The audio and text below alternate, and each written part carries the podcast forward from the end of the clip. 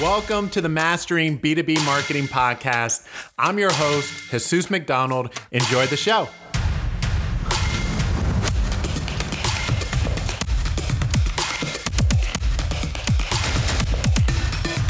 All right, guys. So thanks for listening to the Mastering B2B Marketing Podcast. Today, I bring on the show Sam. And Sam, we were talking about how to pronounce your last name. It's Kuehnle, Sam Kuehnle. Uh, for those that are wondering how to pronounce his last name, he is yeah. the VP of Demand Generation at Refine Labs. Sam, welcome to the show. Thanks for having me. Looking forward to it.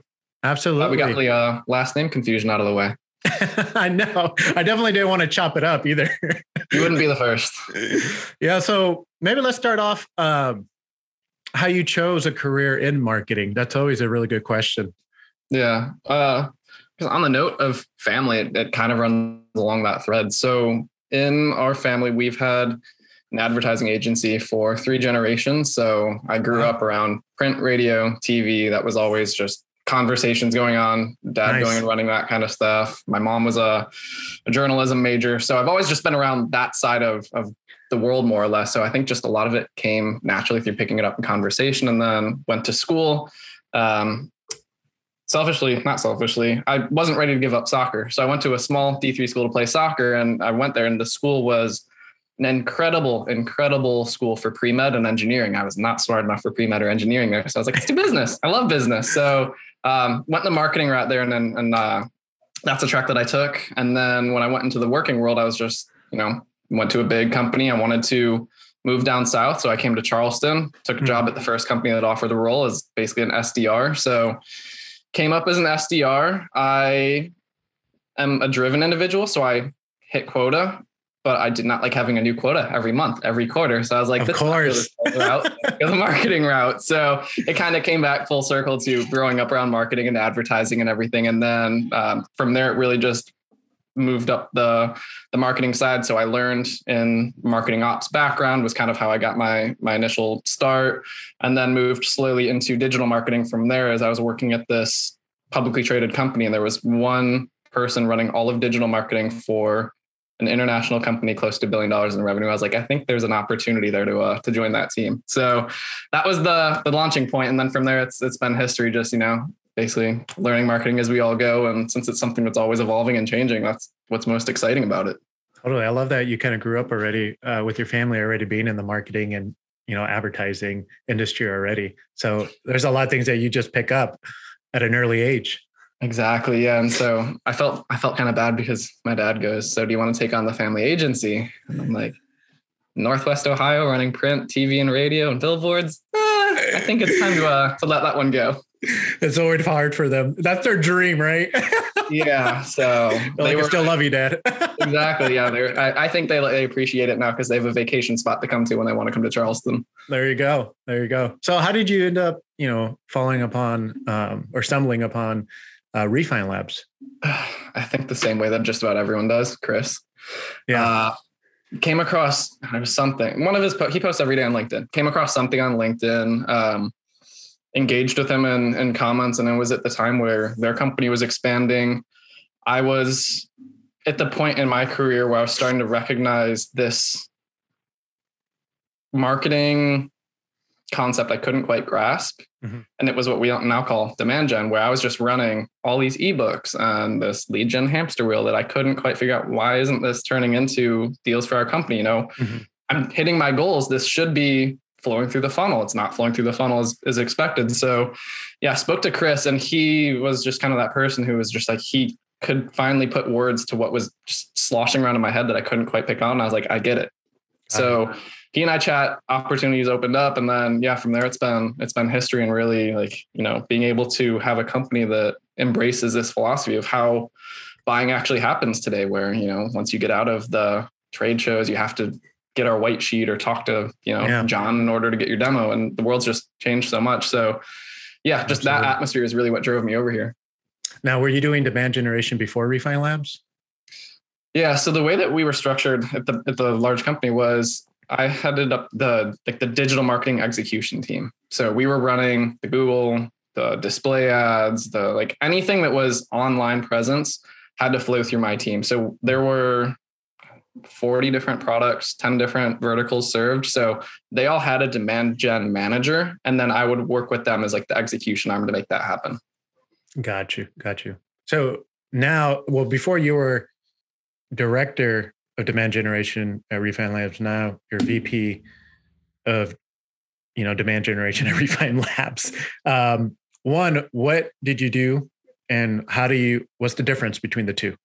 Yeah. So what I did, honestly, it was young growing company. It was part of when I joined, there were less than 10 of us. And then as you scale, only so many people can report to Megan, who was our COO. But you right. know, as, as we grow, it's not realistic for her to manage, you know, 20 directors. So we have to add in layers of people who understand the role of the director, what's needed in order to support that individual. So we started promoting internally individuals who were in director and who also wanted to go that people management route instead of we have two different routes you can kind of go people management or you can go individual contributor become that true master of you know mm. demand strategy and everything so uh, the way that I'd spoken with her about my career is I, I, definitely was drawn more towards the people management route. So when the time came for the team to need to continue to grow, uh, Judy Sheriff was our first. I call her the, the OG VP for demand gen at Refine Labs, and then yeah, once once her team filled up, we needed to add another. So um, just through being here for a while, embracing that, that's what what led to me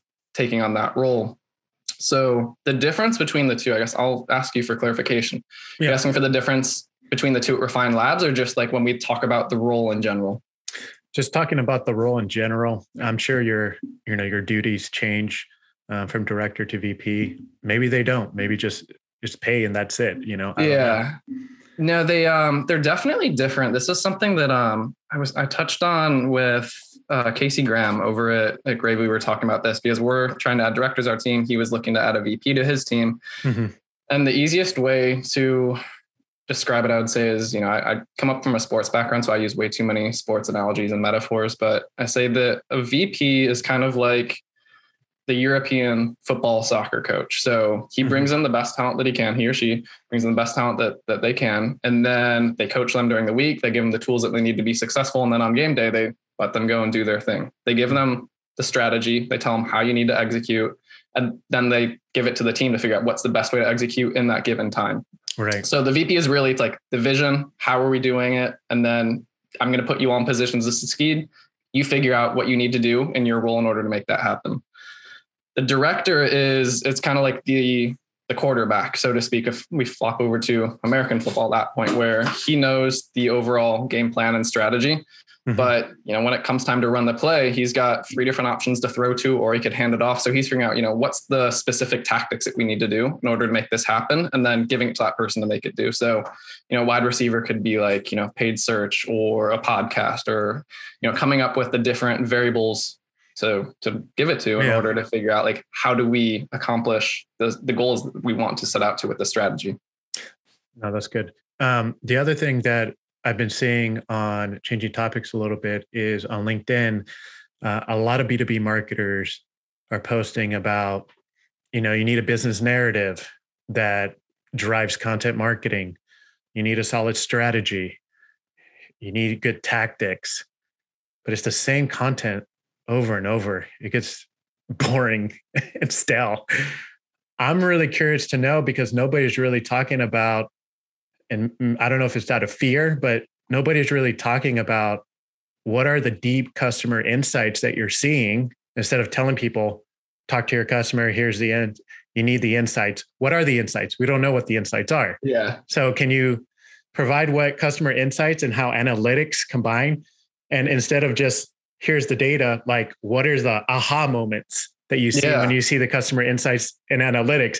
You will be the first one who talks about this by the way. Hey we'll take it. Yeah that's always i i'm very much like you. It's like i'm like cool that's the concept. How? How do i do it? Tell me how. What do i do?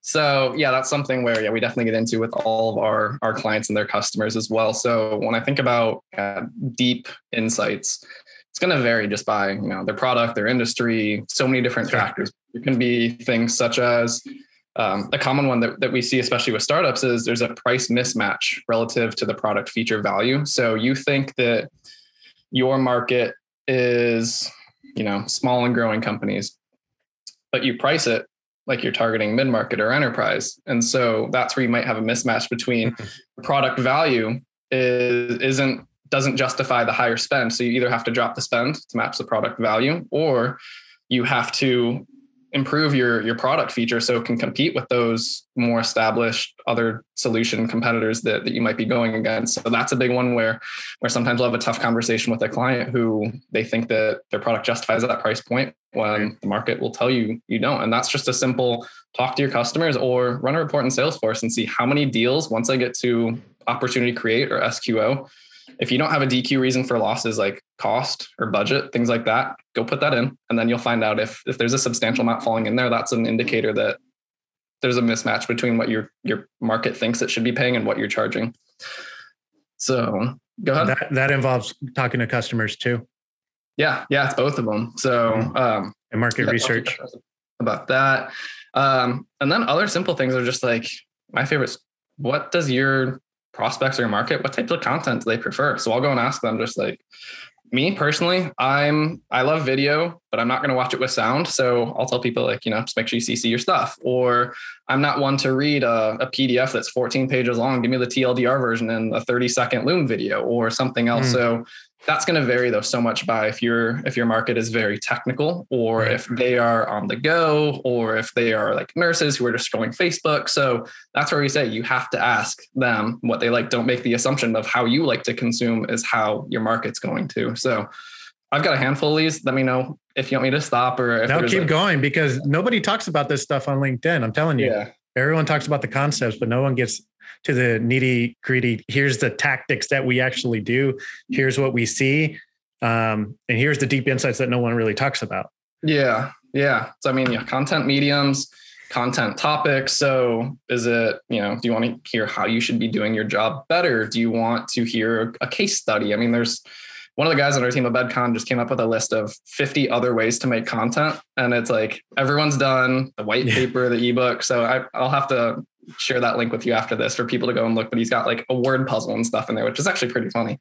Nice. Um, so things like that. And then, yeah, where are they consuming the content? So I'm sure right now you're hearing all about like TikTok. Should we be on TikTok? Like I'm on TikTok. My wife's on TikTok. My neighbor's on TikTok. Like everyone's on it. Right. So not saying that you need to be on there right now, but you need to go where people are spending time. Some ple- some people are more on TikTok. Others are still on Twitter very much. So a lot of thought leaders and influencers spend time on there. So you need to not just follow the crowd and assume that because that's where market's heading. You need to ask your people and, and see like Clubhouse last year was a mm. perfect example of like, we oh need to gosh. be on Clubhouse. Yeah, RIP yeah. to that one. Um, but so many people doubled down on that right immediately. And I was just thinking, you know, let it validate itself before. Yeah. I'm not saying you have to wait a year, but just give it a couple months and see what kind of traction or if your customers and market are saying, yeah, I love Clubhouse. I wish you all would put more content on it. Or mm. those are the things where just discovery calls, you can pick up the phone and ask them, just see, you know, where where are you spending your free time, and then let's go to go to that. So the consumer, sorry, real quick, the consumer mm-hmm. insights and the analytics that you're seeing, the most common one is the pricing not matching with the what the market is asking. Uh, it's earlier stage companies that's more common is you really are looking for that validation later mm-hmm. stage you're not going to get a series c series d if you don't have that already pretty well locked in but there's always wiggle room for it and, and things to continue to fine tune especially if you're product led or something that's going to like a new competitor enters the market that can shake things up really quickly. Hmm. and then that also shapes the strategy and the tactics yeah, because it's going to influence. Okay, well, if we need to be focused on customer acquisition, what are we willing to spend for it? If they're staying with us for six months, we need to recoup that money before it. Or if it's a three-year deal, we have a, a longer runway in order to to accomplish that. So yeah, there's a lot of different things that can come into for play. For sure. I was just wondering what would to, top of mind yeah. kind of like, okay, this always seems to be the one that we always find. yeah, yeah, rabbit hole it. Not enough people also um, factor in the like the lifetime value effect of not only having someone that stays longer, but then they will amplify your brand and your product if they enjoy it. So that's also mm. going to drop acquisition costs. If you know you get Jenny over here who really loves your services or your product, she people like to validate that they've made a good decision. So mm-hmm. she'll want to go and, and recommend it to her her colleague or someone else at another company who's using it, and then have a good customer experience. And that's just going to make everything way easier in the long run. How do you guys get pe- customers to promote the services if they're in love with your guys' services already? Just deliver value. I mean, the number you guys of times don't send an email or call them or you, know, can, but I mean, think about the things that that you share or whatever. It's usually it's someone shares something really cool on LinkedIn. You take a screenshot of it, you send it to your buddy, or um, mm-hmm. you know, I what was it? There was a company that I get um, a health supplement from, and they wrote me a handwritten note saying like, "Thank you for for buying this from us. You know, we're really appreciative." Who does that anymore? Like, it doesn't Someone take touch. a lot, yeah. but I will tell everyone anytime like that you want to talk about a commodity market where you can pick from hundreds or thousands of, of options. All right. I'll buy from them for the rest of my life. And I'm going to recommend my family or anyone else if they ask, yeah, go buy from this company. So yeah, just add value, be a human, treat people like, you know, don't overthink it and treat people like numbers or data points. Treat them as if like it was you in their shoes. Boom. And when I was thinking about, you know, putting myself uh, in the customer shoes, the ones that I actually talk about the most with my peers is the ones that actually have built a personal, genuine relationship with me. And they don't just see me as a transaction, they see me on a relational level. So that's another good LinkedIn post idea for you, Sam. Yeah. No, if you want to steal thing. it. Yeah. How to be relational, not transactional. Boom. There you go. no, uh, I will let you take that one and I will translate one. But yeah, relationship. It's a it's a very real thing where like even us, we're we compete with a lot of different marketing agencies and stuff. And the first thing I would right. tell my team is, you know, go deep on creating relationships with people because anyone can execute paid search or Facebook ads. That's not like they're buying our strategy, but the relationship right. that you provide is such a stronger latch to keeping people happy with our services than totally. one good month of Google. That's the one thing that I also want to, I don't know, emphasize on what you're saying. A lot of agencies can provide service even quality service, but customer service sucks. Yeah. And that is what people would rather pay for, to be real with you. Yeah. I've had customers that I'm like their therapist. and I'm like, because we provide, you know, B2B web development services. And we'll talk. And I'm like, that has nothing to do with websites. Yeah. This has nothing to do with a long websites. time because of that. They've been loyal for five plus years. And yeah. I'm just like, wow, like what you're saying is huge and undervalued. And it's, it's just crazy because you would assume people would jump on this. No, there's there's so no think, more tech behind it. You can't sell it, so no one's pushing you that. You can't sell it, but also people aren't taught to be relationship builders. So that's another uh, deep insight there into learning. Yeah. Now I want to dive into one of your favorite topics: lead gen versus demand gen. So I'm a B2B marketer turned CEO. I came from, I've seen companies that do lead gen. Um, pisses off the sales team. Yeah. Because it's a waste of their time. And to the point where the sales team just doesn't even follow up with them anymore when they get a lead. They're like, I'm focused on my regional territory. I don't, don't bombard me with this. But then over a course of five, 10 years, they're making like 5 million or plus from this lead generation company. So they'll keep feeding two, 3K sometimes 5K a month just to put their credit card on file and say, hey, we'll pay $23, $25 per lead that comes mm-hmm. in. You call some of these because I've worked, you know, very closely with these uh, salespeople, especially inside salespeople, and they're like, "Hey, I never filled out a form. Why are you calling me?" you get a lot of that kind of stuff. I I know you're rolling your eyes. So my thing is how do you change the mindset or maybe you don't convince them because they should educate themselves on this but what kind of why do people still do lead gen? I don't really get it. I get it makes money but at this it's not like sustainable and your sales team hates it. No it's still predictable revenue model. It's you know we can make a model we can build a funnel. We know that we make X calls, it's going to lead to X leads, which is going to lead to X opportunities. And, you know, they just run it through that, which was an incredible strategy 10, 20 years ago when people still picked up your phone. Like if you're not in my phone book, if I don't have your number saved, I'm screening, I'm not answering the phone. 10 right. years ago, you pick up everything. Someone calls your house phone, hey, what's up? Like, you know, it's it's a completely different world. And so nothing has, has adapted with that. And so the reason people are still doing it is because they just we've always done it this way. It's going right. to work. They don't realize that it's getting harder and harder and harder every year. Where it used to be, you know, ten dials would meet make one meeting. Now it's hundred dials makes one meeting. So let's just get more BDRs. Let's keep trying to pump this engine that's not efficient by any means. So the the best way to get people to switch is a um, show them Mhm. split your funnel to show them the impact of when we go specifically on this channel, it's going to take a thousand calls just to get this. Or if we put the money of 10 BDRs into paid media or partnership or you know whatever else you want to do and start comparing those flows because what happens all too often is execs blend their funnel into one thing and then they just assume that everything's going to convert at that blended rate which is very far from the truth you go and look at the people who say i want to talk to your sales team when they go to your get a demo form on your website Mhm. those people, that form is going to convert to an opportunity 30 to 40%. Right. Compare that to that lead gen form where someone just wants the ebook, that's going to convert to an opportunity at less than 1%. They treat them as the same. That's the underlying issue. So you have to show them the data of how those are different and how how much I'd say like cost per acquisition it's going to cost them because they get so caught up in the in the big number up top where we get so many leads from it though and it's super cheap. It's like, well, yes, you do, but nothing's converting. So when we start to look at cost per opportunity or cost per customer acquisition, that's a hmm. completely different story, and that's where it's not sustainable.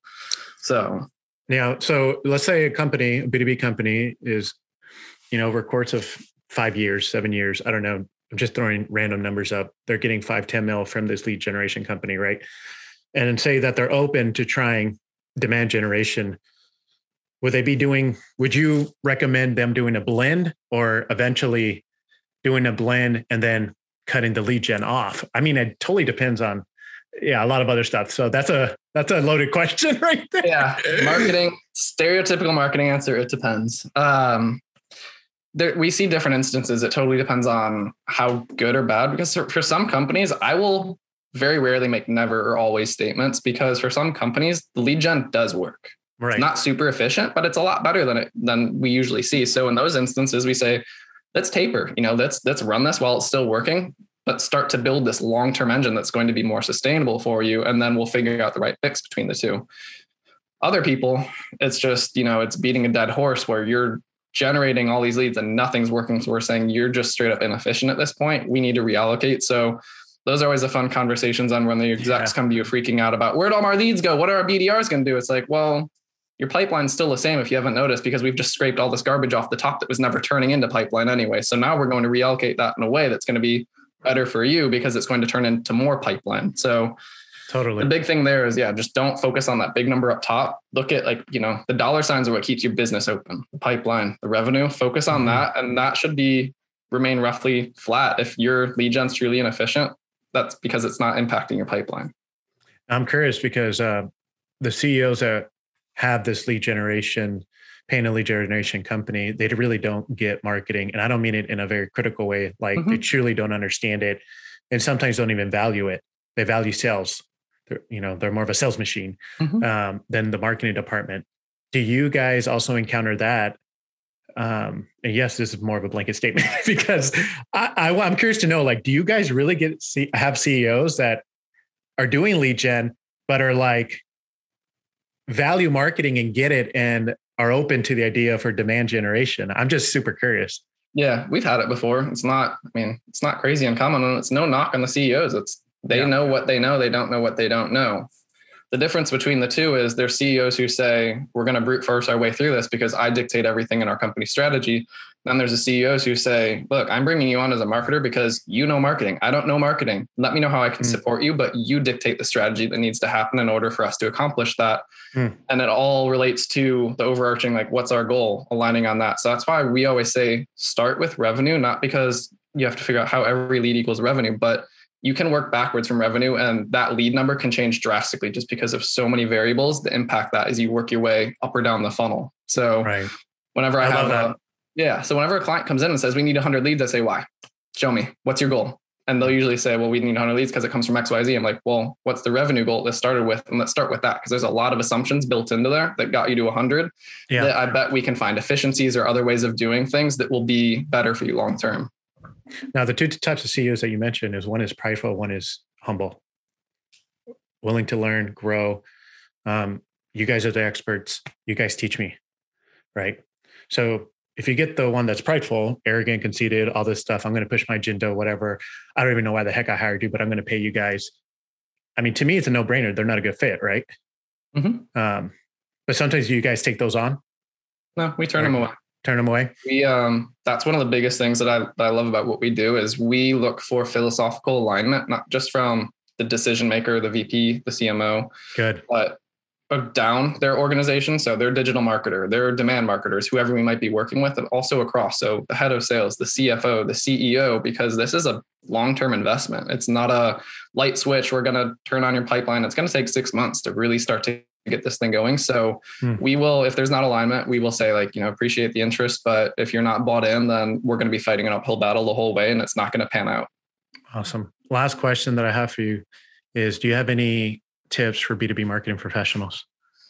Tips for B2B marketing professionals. Um, don't blindly follow all the advice you hear. Like, yes, we all get on LinkedIn and shout from our soapboxes about you should talk to your customers, you should do this. Test it for yourself. You know, there's a use case, there's a nuance, there's everything is so specific. So I would say hear the advice, but test it for yourself before you just go and implement this thing across whatever it is that you're doing. Awesome. Well, Sam, thanks for your time again. Yeah, thank you. This was fun. Yeah, we'll keep in touch. Sounds good. Thanks again. Hey everyone, thank you so much for listening to this episode of the Mastering B2B Marketing Podcast. If you've been getting value from this podcast, please leave us a five star rating on Apple Podcast in the review section. It will mean a lot to me. And lastly, make it a great day.